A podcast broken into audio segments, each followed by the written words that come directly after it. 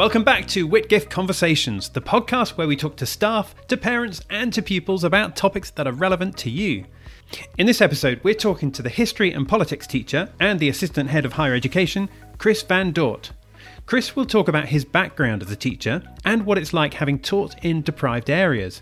But he'll also delve into what it is about history and politics that makes them such compelling subjects to study and to teach.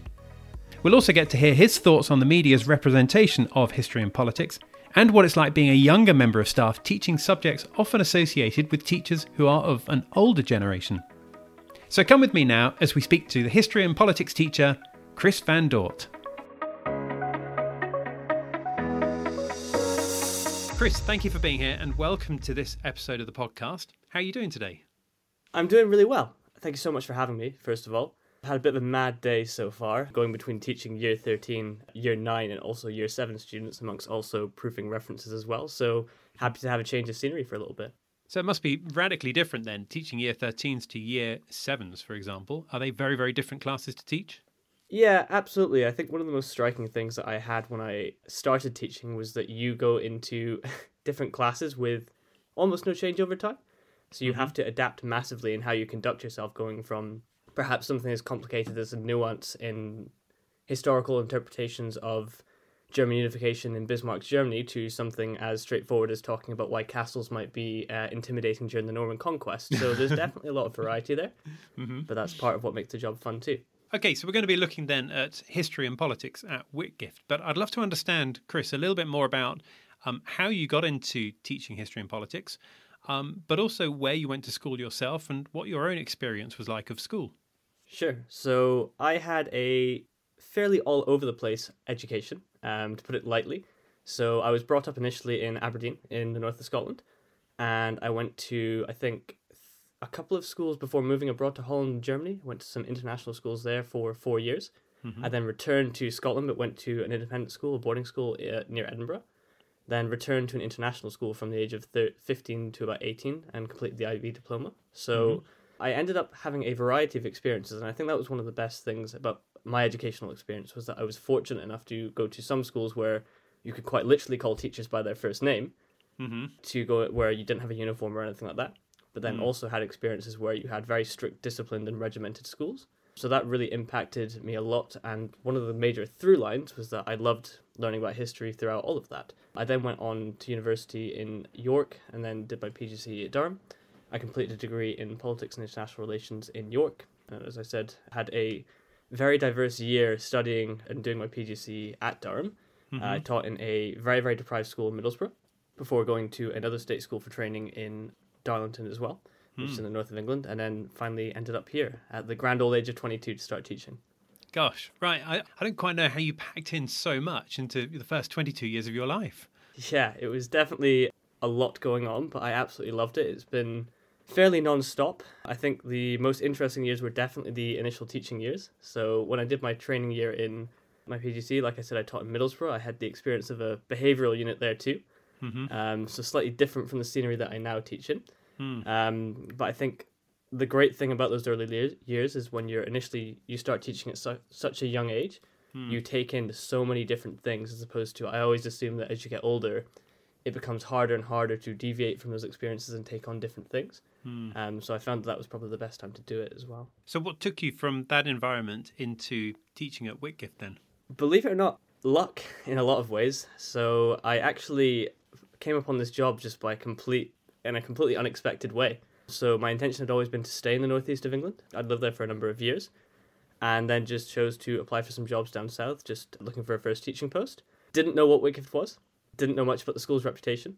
Okay. And then inevitably just managed to somehow get a job here, and I've loved it ever since. I think it's been a completely different experience compared to how I started in teaching, but not at all in any way any less fulfilling. And I think the exciting thing about Whitgift is that it has such a diversity of students. Obviously, you have your A level history students and your IB history students, but also, like I said, teaching the younger years is great because you have that diversity of not necessarily ability, mm-hmm. but definitely that diversity in terms of levels of teaching that you have. Teaching a younger year it comes with different strains and stresses compared to the older years.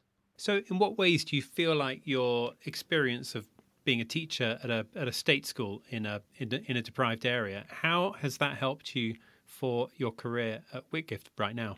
I think the one thing I would note about the school is that it has an incredibly diverse range of students from mm-hmm. different economic backgrounds, and I think having that initial year gave me number one a, a really high level of empathy. Mm-hmm. I think that it gave me an appreciation for the opportunities that students have here and to make the best of that for them hmm. and to really push yourself to do so because obviously teaching in these trickier schools not all students are blessed with the perhaps the same fortunes and prospects but it does also make you realize that you're in it for the same reason i think that my outlook in teaching actually hasn't changed massively going between these schools so obviously starting in these tougher schools your your job is to do the best by those students and to make sure that they can somehow get over the line Hmm. In the same way, I think my outlook is the same here is that actually, even though you're in these completely different environments, mm-hmm. these skills of being a good teacher are still very, very similar, which is caring about the students and making sure that they can be the best that they can be, for sure.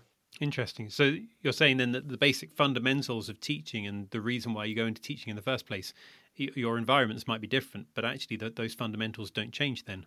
Yeah, I'd agree with that. That's definitely what I would say about it. And I think what I found was that some of the teachers that I first started training with academically were very, very similar levels. I think in the toughest school I worked in, I mean, a lot of the teachers there were Oxford graduates, were mm-hmm. top level graduates, and it decided that they, through a, a, certain what they would consider a moral compass, felt like they wanted to go in at the bottom end of state schools and really make the impact and difference there. But I'd argue that also in a school like this, you can make just as much difference to a student's life as well. Interesting.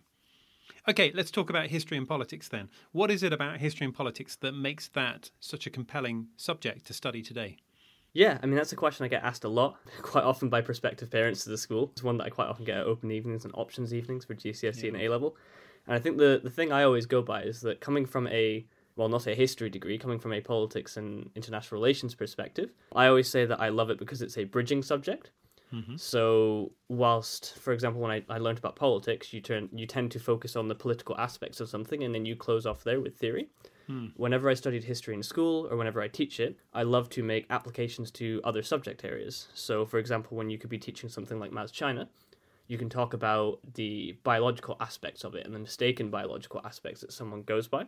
Mm-hmm. Uh, you can talk about, for example, the economic implications of certain policies in Castro's Cuba, for example. And mm. I think those areas are really, really compelling because you can actually branch out and you can even get to kind of philo- philosophical and psychological questions as well about Ooh. why someone is driven to make certain decisions. So I think rather than just saying history is a uh, memorization of dates and things like that, you can go a little bit further and say actually, when someone is put into a really challenging position, how do they decide on those policies? How is it that these implications in different subjects kind of come across as well? So, when you're talking about that kind of thing, what sort of examples are you thinking in your head when you're explaining that? So, again, I think that the one I've been teaching that's fresh in my mind is just from Mao's China Today a lot, but we were talking and covering the Great Famine in China, the worst famine of the 20th century. And we spoke a lot about how they got, how the individuals who were relatively educated got to these types of decisions. How did they implement policies that were so wide of the mark that it resulted in these these huge famines and then how do they actually pick up the pieces and one one student asked me they said how do these people live with themselves hmm. and i said well that's a difficult question and they even said how do people even begin to think that they're the correct policies hmm. And so we got into this broader discussion instead of actually about the specific maoist policies but why someone would be driven to make an extreme policy stance or why someone is devoted to their decision. And we spoke about pragmatism versus ideologues, so people who are completely dev- devoted to ideology versus those who are willing to make essentially turning back and, and, and, and moving away from those decisions and willing to make cutbacks on their ideology if they think it will lead to something better. Hmm. And again, that's kind of what I really enjoyed talking about is that you can really implement those kinds of questions and you can quite often start lessons as well where students can piece things together oh, and okay. start with much broader questions. So those were the kind of examples that I have in mind. I tend to always start my lessons with a bigger question. For example, with year 10, yesterday we were speaking about where to draw the line on, on just war. When is something no longer to, uh, can, can it be considered a justifiable and acceptable position to go to war over? And mm. Again, you just get to these much bigger questions that I think are almost beyond history. So that's really why I find the subject so compelling is that it gives you that opportunity to assess other subjects, but also far, far bigger questions too. When you mentioned about justifying going to war, I, I, think a lot of people listening to this right now might remember Tony Blair, of course, and the WMDs. Mm-hmm. To what extent do you think that that event will be remembered in history as uh, as, a, as a turning point or as a black mark on Blair's time in office here in the UK? Yeah, so I think that that's a tricky subject to really go into depth over uh, and maintain political neutrality. Mm-hmm. I used to teach Blair's Labour last year and the year before, and I always maintained that when teaching it, I'd keep different aspects separate because that's how I thought was the easiest aspect to teach it because it's so easy to sledge or criticize a government's decisions based on, for example, going right, Iraq, therefore terrible prime minister. And I think there are other aspects of it where you can say, right, well, domestic policies were very, very effective. And one discussion I always have at the start of that lesson is what makes an effective leader? And at what point do you call someone bad? What's the criteria that we use?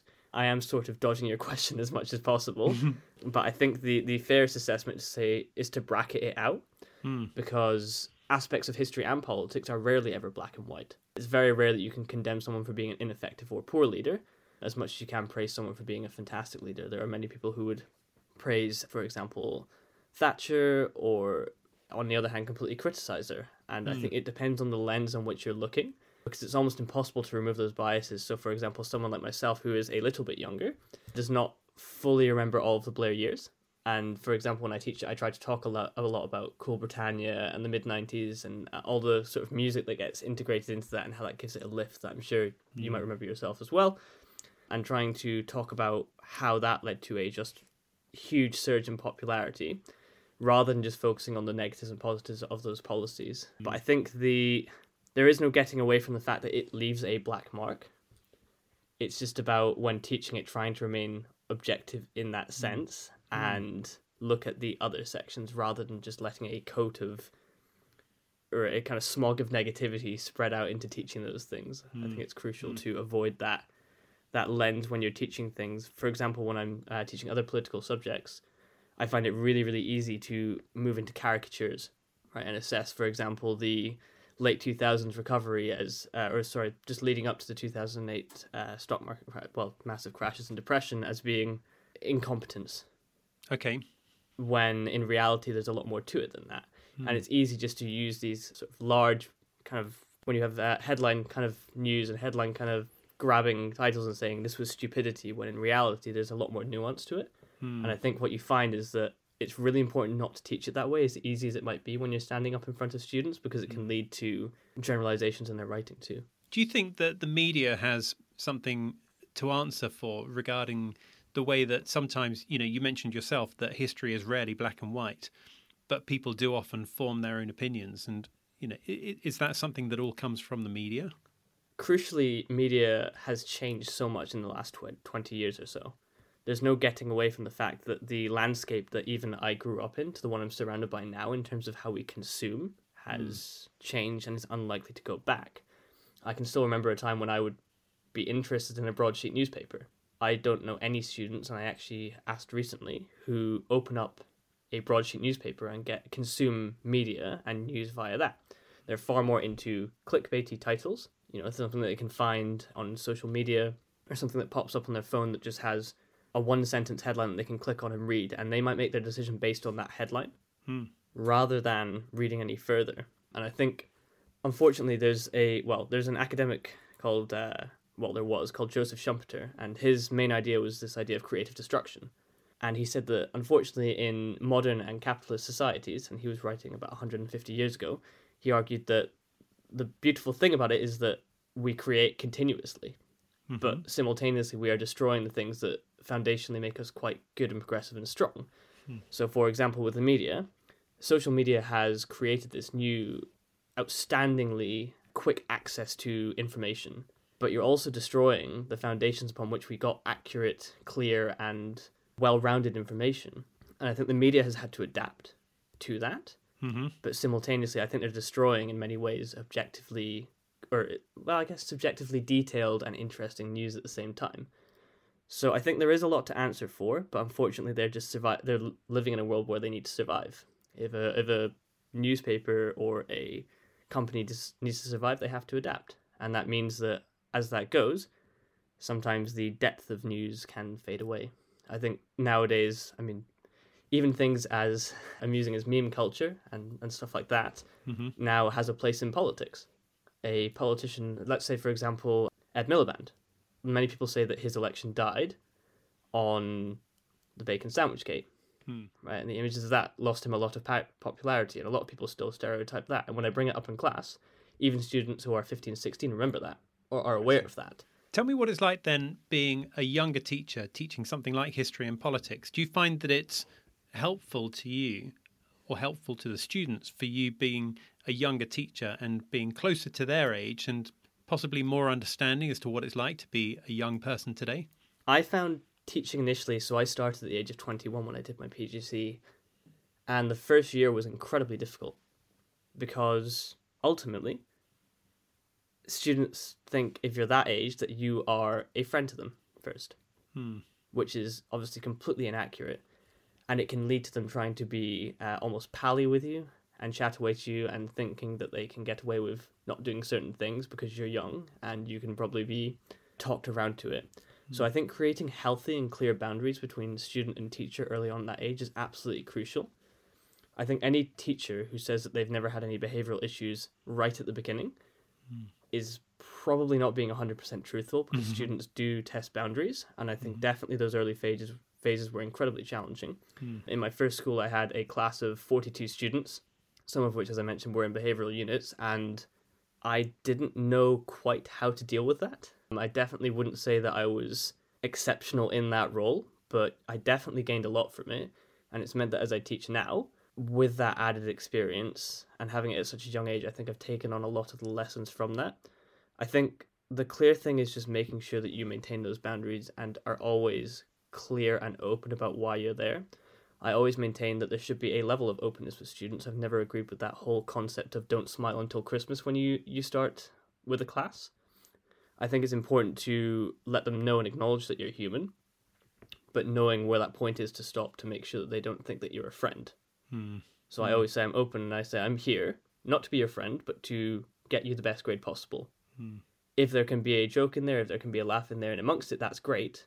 But you have to know where that line is, and I try to make sure that those boundaries, as a young teacher at least, are as clear as possible, so that they know when they overstep it, and when that boundary of almost being friendly or human with them has to stop. Awesome. Thank you for that detailed answer there, Chris. Tell me something about when you're not in school. Maybe it's the weekend and you're thinking to yourself that because you're interested in history and politics, maybe you're going to read an, uh, about an era in history that possibly is an era that's that's not something that you'd normally teach in school.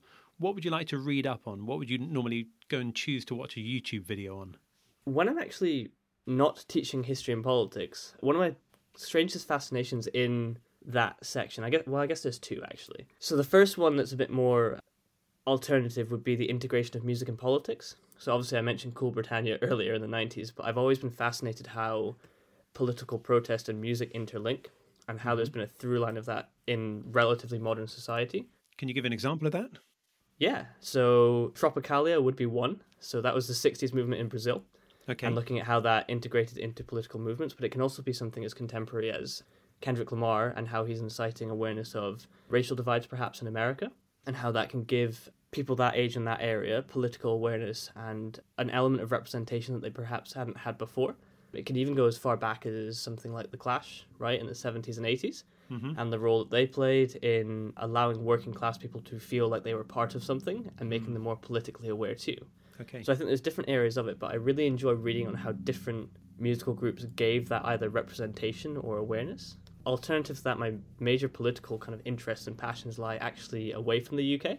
So a lot of the things I read up on when I was at university focused on international relations, looking at African development politics, the inconsistencies and incorrect sort of Western dominated paradigms that go with African politics and also Asian politics, hmm. looking at regional groups, and then strangely enough, democratic transitions. I find that really, really fascinating. Why, for example, some countries transition to democracy from an authoritarian regime with relative ease, and then some find it significantly more, there being significantly more barriers. So that's something that I personally just enjoy reading up on in my spare time and looking at how countries can transition from from these two different types of regimes and why some even get stuck in the middle too.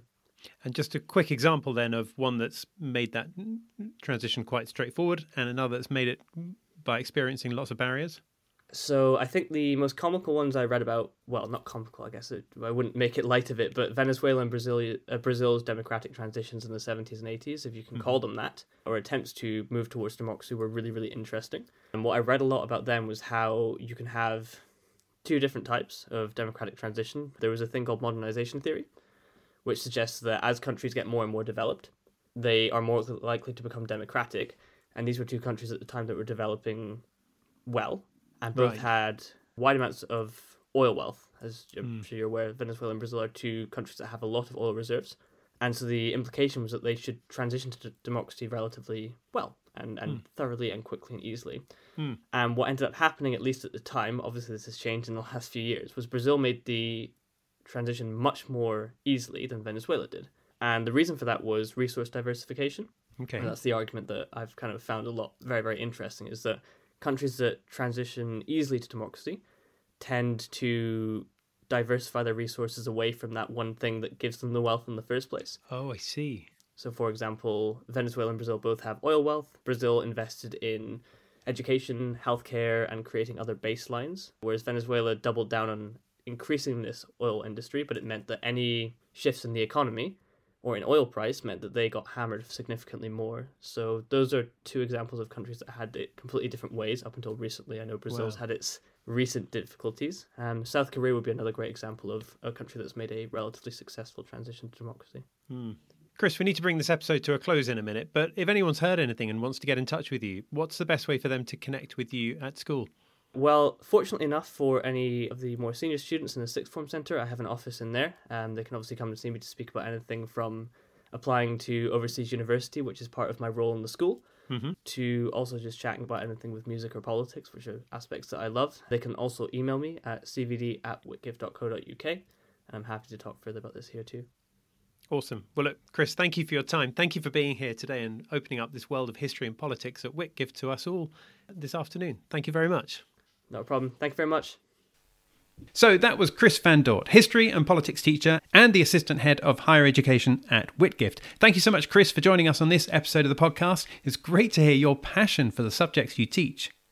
Now, that's it for this episode. Our next episode is coming out soon, but in the meantime, thank you for listening to this one. Don't forget to follow or subscribe so you can stay in touch, and we look forward to seeing you next time.